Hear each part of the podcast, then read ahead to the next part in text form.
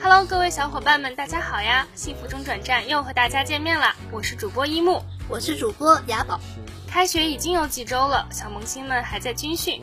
最近的天气也是非常给力，不知道是不是各位学长学姐种太阳的原因呢？是呀，连续几天都是艳阳高照，小萌新们一定晒黑了不少。学姐在这里提醒大家，后期的修复工作一定不能少，面膜精华用起来。军训就快要结束了，虽然军训的日子很苦很累，但祝贺各位小伙伴们还是挺过来了。大学第一课就这样结束了。是啊，我们广播台也该收拾收拾，开始招新了。如果你想在南航认识一群活泼又可爱的小哥哥小姐姐，想锻炼自己各方面的能力，那一定要来我们广播台呀！只要你对广播感兴趣，只要你想锻炼自己策划筹办的能力，你就可以来我们广播台，各个岗位由你选择。你可以成为声音在校园回荡的中英文主播，剪辑音频的幕后大佬，或者公众号运营的第一把手。我真是很期待各位小萌新的加入呢，大家一定要来哦！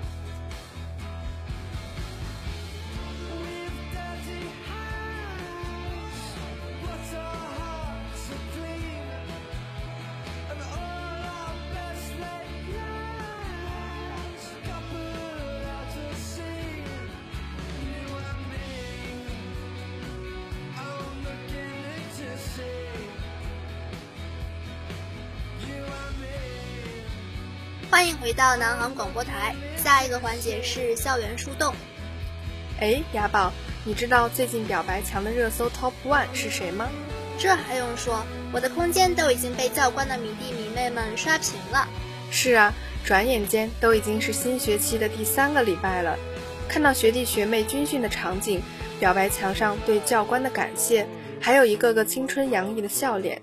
瞬间让人想起了自己大一的日子，遥想那时我刚刚入校，青涩懵懂。停停停，赶紧打住！你可别再做梦了，别忘了，你现在已经是一名老学姐了。划重点，老。哎，谁还没年轻过啊？说的好像你不是老学姐一样。不过说真的，军训那段日子还真的是给我们留下了很深刻的回忆。是啊，处在当时那个情景，总想快点结束。可现在回想起来，竟然觉得还挺珍贵、挺美好的。说起回忆，哎，雅宝，当年你军训的时候，有什么事情是让你印象深刻的吗？我就知道你会这么盘问我。容我想想，嗯，在我回忆里啊，印象最深的就是每天顶着大太阳站军姿，一站就是半个多小时，同学们身上的汗珠一滴一滴的掉落。几乎每个人的衣服都是湿漉漉的。听你这么一说啊，我都开始心疼那时的自己了。不过啊，除了这些辛苦的回忆，还有好多特别暖心的事情发生在我身边。我记得啊，有时候训练一小会儿，教官们就会贴心的让我们调整休息。还有在休息期间，学长学姐们也会送来清凉。我那个时候可盼着见到学长学姐了，又能白嫖饮料，又能多多了解学校里的社团组织。而且我们在辛苦的时候就能收到周围那么多人的关心，真的很感动呢。是啊，有了大家的陪伴，再辛苦也是快乐的。而且军训确实让我们成长了很多，相信学弟学妹们也有同样的感受。它让我们真真切切地明白坚持和团结的重要。军训的时候，总希望这段日子可以早点结束。但往往要到最后才能感受到军训带给我们的影响和回忆，是可以用一生来度量的。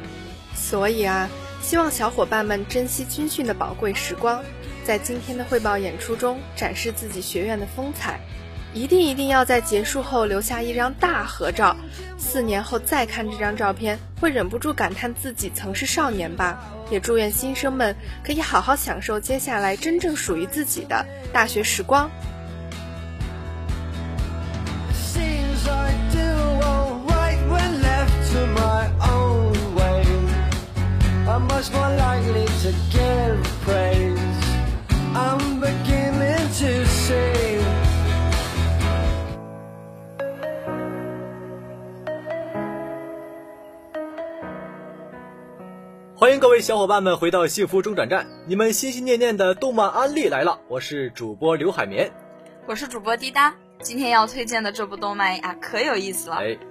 讲的是一个绝望少年弑神杀鬼的故事啊。你说的是《鬼灭之刃》吧？哎，在我身边好多人呐，都给我安利了这部动漫，据说啊，非常的热血。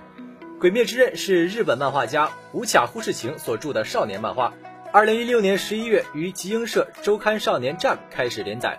这部动漫一共二十四集，在 B 站播放量已近两亿，不分季不断更，特效一流，每一帧都能燃到你头皮发麻。《鬼灭之刃》的故事背景是一个人鬼共存的架空世界，一户贫穷的人家靠着身为长男的炭治郎下山卖炭补贴家用，日子虽然过得紧巴巴，但好在一家人互相依靠，善良待人，得到了很多山下百姓的帮助。某天大雪封山，炭治郎为了让一家人能温饱的过完这个冬天，冒着风雪去山下卖炭。可当他回到家时，只看到了修罗地狱一般的景象，鬼袭击了他们的家。在所有的家人中，只有妹妹泥豆子还残存一丝体温。他毫不犹豫地背起满身是血的妹妹向山下狂奔，但是雪太厚，空气太冷，路太长了。就在炭治郎近乎绝望的时候，背上的人突然开始挣扎。背上的妹妹身体渐渐暴起，面露凶相，还长出了可怕的獠牙。没错，妹妹变成了鬼，也就是类似丧尸。世界上有鬼，那么就有杀鬼的人。就在妹妹即将咬死自己的那一刻，义勇出现了。这个人不由分说的就控制住了暴走的妹妹。妹妹即将被无情杀死，炭治郎拼死反抗，但让所有人都没有想到的是，已经暴走的妹妹却仍然在保护哥哥。义勇最终没有杀死任何人，而是告诉炭治郎，不要让他人把握生杀予夺的权利。这个刚刚失去了家人，唯一的妹妹变成了鬼，从小没什么抱负的少年，久久的跪在雪中，想要为家人报仇，想要把妹妹变回人类，想要掌握自己的命运，他只能变强。于是，《鬼灭之刃》的故事由此展开。炭治郎本来是一个普普通通的少年。却不得不为了自己所背负的命运，一点一点的变强。而他和别人最不同的是，在他眼里，就算是鬼，也不是绝对的恶，因为所有的鬼都和他的妹妹一样，在鬼变成鬼之前，都是有家人的普通人。也正因为这一点，这部充斥着血腥和绝望的动画里，多了几分难得的悲悯和温柔。在剧情之外呢，还要吹爆这部动画的画面。为了更好的刻画打斗场面，制作者采用 3D CG 技术，让所有的大招都以浮世绘的形态展现。极具日本特色的舞美和剧情设计串联了所有角色。黑暗少年热血的故事我们看过不少，但是能让人记住的总是故事里温柔的内核。在一个鬼吃人、人杀鬼的世界里，一个少年的明亮比什么都珍贵。这样的神番，你确定不来追一下吗？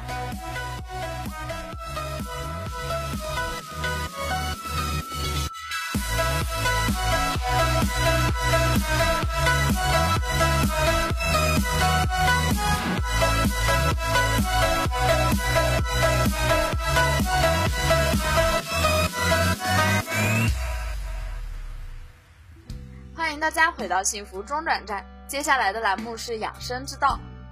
转眼间就要到九月下旬了，熬过了酷热天气军训的小萌新们可以稍稍松口气啦。入秋的节奏正在渐渐加快呢。没错，讲到入秋，相信不光是逐渐下温的，相信不光是逐渐下降的气温，还是从校园里慢慢出现的黄叶，又或者一天比一天缩短的白昼，都在悄悄告诉我们，秋天真的来了。相信在这个时候，在北方早就秋风萧瑟了，日常行头也有日常行头也由热裤短袖变成了长袖长裤。但在南京这座四季没那么鲜明的南方城市，你可以感受到它对烈日高温的留恋，更可以享受游泳吃冰的快感。在真正的秋天来临之际，我们为你贴心准备了一份秋季养生 tips，请您查收哦。在穿衣方面，适当秋冻有必要。气温下降时，人们要适当添加衣物，但添衣切忌太快太多，要让人体慢慢适应逐步下降的气温。使身体防寒能力增强。需要注意的是，患有心脑血管疾病、呼吸道疾病、关节炎等疾病的同学们不宜秋冻。在饮食方面，我就要多唠叨几句了。我们要在合适的季节吃合适的食物才行。我们首先为大家介绍三种适宜在秋季吃的蔬菜。第一个是红薯，红薯又名地瓜、山芋、番薯、白薯。《本草纲目》记载，红薯有补虚乏、益气力、健脾胃、强肾阴的功效，使人长寿少疾，还能补中暖胃、安五脏等，所以常适宜用来补虚。经常食用红薯还可以保持血管的弹性，防止动脉粥样硬化。对心血管系统有一定的保护作用。下一个是芋头，又称香芋、芋奶。中医学认为，芋头性平，味甘辛，入肠胃经，具有益胃生津、宽肠通便、化痰散结、补中益气等多种功效，非常适宜用来补虚。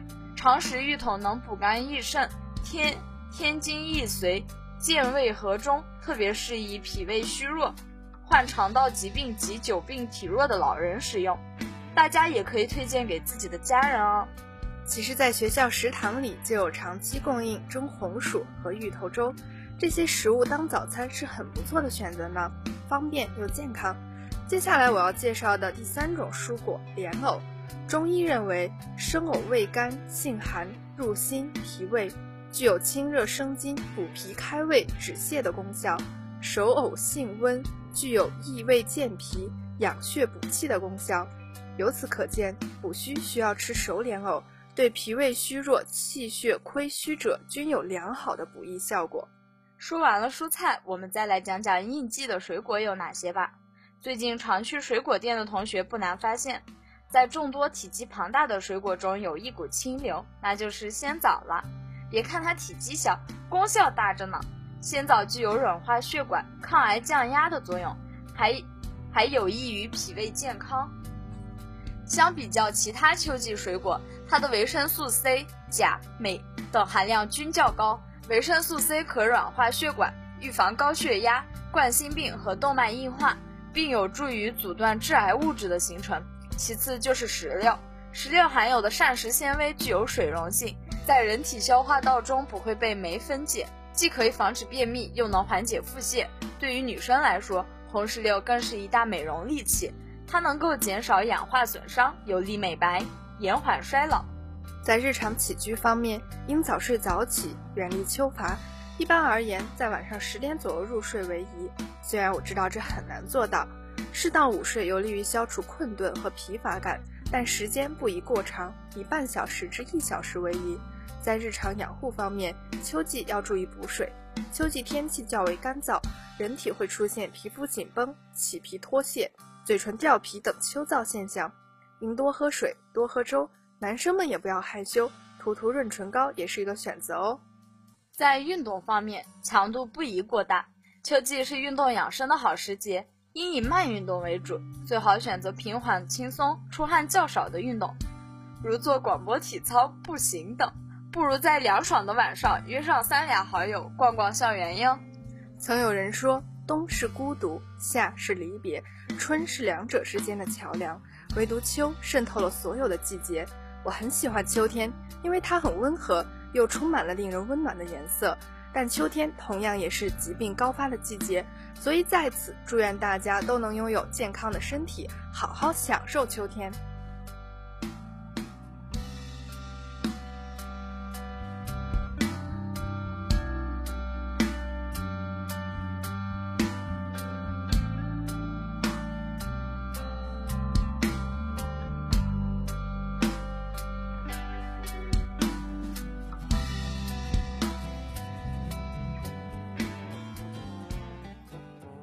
Hi everyone, I'm Chloe. Welcome to Satis English Radio. Over the past seven decades, China has produced more than 12,000 movies, thanks to painstaking efforts by several generations of Chinese filmmakers. We now look at the timeline of films that we were once the first of their kind and occupy a unique spot in Chinese cinematic history. The first film seemed on China's war of resistance against Japanese aggression after the founding of New China. Daughters of China was produced by Northeast Film Studio. Lin Zifeng, who made his directorial debut with this movie, later rose to become a leader figure among the country's third generation directors. The movie won the Striving for Freedom Award at the fifth Karlovy Vary International Film Festival, becoming the first title to scoop an international honor since New China was founded in 1949. The movie also laid the artistic foundation for Ling's exploration of female psychology and human nature.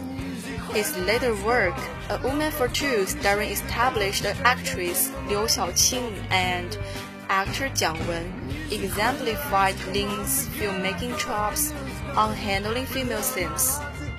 In the history of Chinese animation, if there's one movie that's destined to become immortal, it is the Shanghai Animation Film Studio's Havoc in Heaven. Its protagonist, the Monkey King, is a household name rooted in Chinese mythology and literature, complete with fine art inspired by Peking opera and Chinese folk art. The movie scaled heights that no others could at that time. Its production team included the top names in Chinese animation those days. Directed by legendary animator Wang Laiming and Tang Cheng, the movie consists of two parts. The first one released in 1961 and the second one in 1964. The 1980 film features the first kiss in cinema since the inception of New China and signified a shift in society norms. It tells the story of Zhou Jun, the daughter of a former Kuomintang general who has immigrated to the United States. She meets Geng Hua, the son of a senior Communist Party official, during a visit to Lushan Mountain and the two fall in love. The lead roles are played by 21-year-old Guo Kaiming and 22-year-old Zhang Yu. Neither had ever been in love when they were cast so crew members often disappeared during dinners, leaving the two alone to find their chemistry. The kiss became a nationwide sensation after the movie hit theaters. The thing gave the romantic movie a classic status, while kick-starting a trend of more openness and relatable characters in Chinese movies. Scripted by novelist Mo Yan, Red Sorghum was Zhang Yimou's directorial debut and the first Chinese film to win the Golden Bear Award at the Berlin International Film Festival. The movie marks a time when Chinese films were beginning to earn recognition in the rest of the world. There are some anecdotes from the film's production.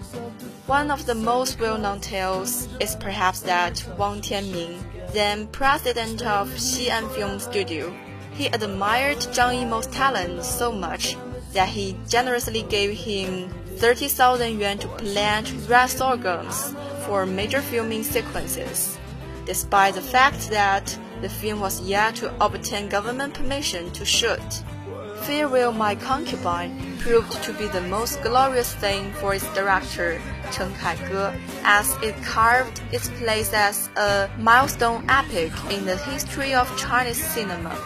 Hong Kong actor Leslie Cheung's memorable incarnation as a leading Peking opera artist set in a chaotic period makes the movie a classic that can never be replicated.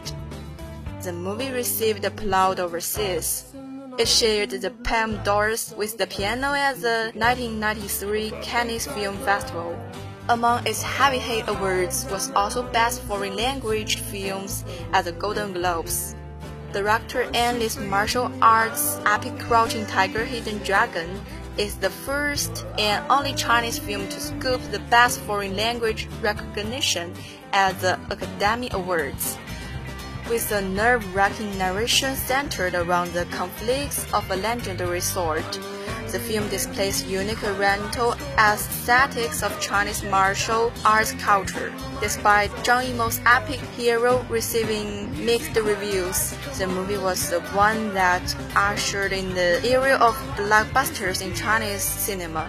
As a visual feast, the film has been one of the highest grossing Chinese films in North America, with an unprecedented expansion in the past decade. China has soared to become the world's second largest movie market and had the most screens in the world. Apart from boasting of an annual output of around 1,000 feature films, movie genres are diversified, extending from new mainstream films like Wolf Warrior 2 and sci-fi epic The Wandering Earth and animated runaway hit 吒. Okay, that's all. Thank you very much. See you next time.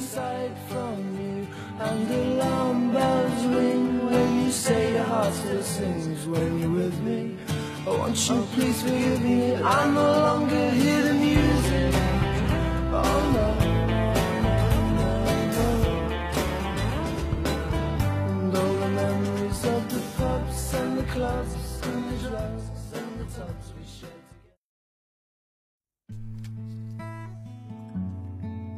军训也结束了，各位大一的萌新们也要正式开始大学生活了，不知道他们还能不能习惯接下来的生活呢？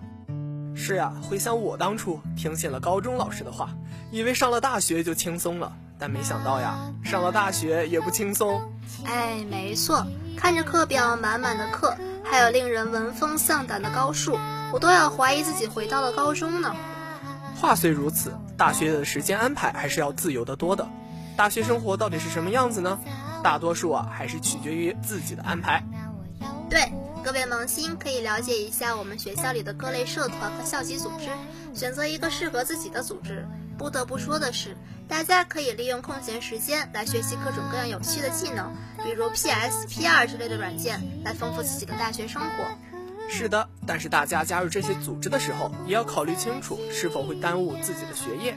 不然的话，一口气加入太多的组织，学习和社团不能兼顾，不然到头来啊，得不偿失喽。没错，大家在选择社团和组织的时候，一定要考虑清楚。无论如何，选到一个自己最喜欢的才是最重要的。希望各位萌新们都能在接下来的大学生活里有所收获。以上就是本期所有内容，节目到这里就跟大家说再见了。欢迎大家关注将军路校区广播台的微信公众号 n u a a c b s，大家可以在这里点歌和收听往期节目，了解广播台的最新动态。欢迎大家畅所欲言，提出宝贵的意见。你想听什么？你想说什么？告诉我们，幸福中转站帮你实现。我是本期主播雅宝，我是本期客串主播刘源，开花。感谢导播。陈玉龙、王婉和。